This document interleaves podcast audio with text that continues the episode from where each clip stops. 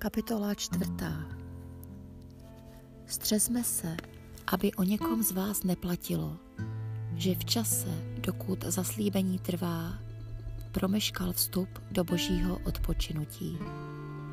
I nám se přece dostalo zaslíbení jako těm na poušti, ale zvěst, kterou slyšeli, jim neprospěla, když ji s vírou nepřijali.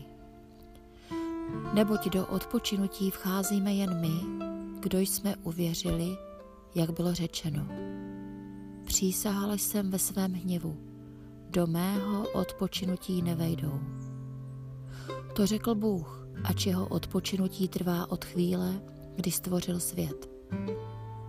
O sedmém dní je přece v písmu řečeno. I odpočinul Bůh sedmého dne od všeho svého díla. Zde však čteme, do mého odpočinutí nevejdou. Trvá-li tedy možnost, aby někteří do odpočinutí vešli a ti, kterým ta zvěst byla nejprve ohlášena, pro neposlušnost nevešli, určuje Bůh jiné dnes. V Davidových žalmech tedy po dlouhé době, jak už bylo pověděno, říká, jestliže dnes uslyšíte jeho hlas. Nezatvrzujte svá srdce. Kdyby byl Jozue již uvedl lid do odpočinutí, nemluvil by Bůh o jiném, pozdějším dnu.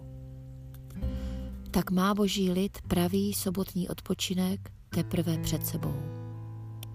Neboť kdo vejde do božího odpočinutí, odpočine od svého díla tak jako Bůh odpočinul od svého.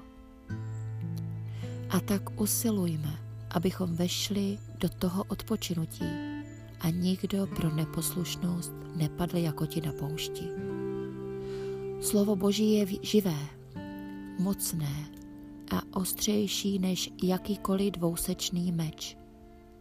Proniká až na rozhraní duše a ducha, kostí a morku a rozsuzuje touhy i myšlenky srdce. Není tvora, který by se před ním mohl skrýt. Nahé a odhalené je všechno před očima toho, jemuž se budeme ze všeho odpovídat. Ježíš praví velekněz. Protože máme mocného velekněze, který vstoupil až před boží tvář, Ježíše, Syna Božího. Držme se toho, co vyznáváme. Nemáme přece velekněze, který není schopen mít soucit s našimi slabostmi. Vždyť na sobě zakusil všechna pokušení jako my, ale nedopustil se hříchu.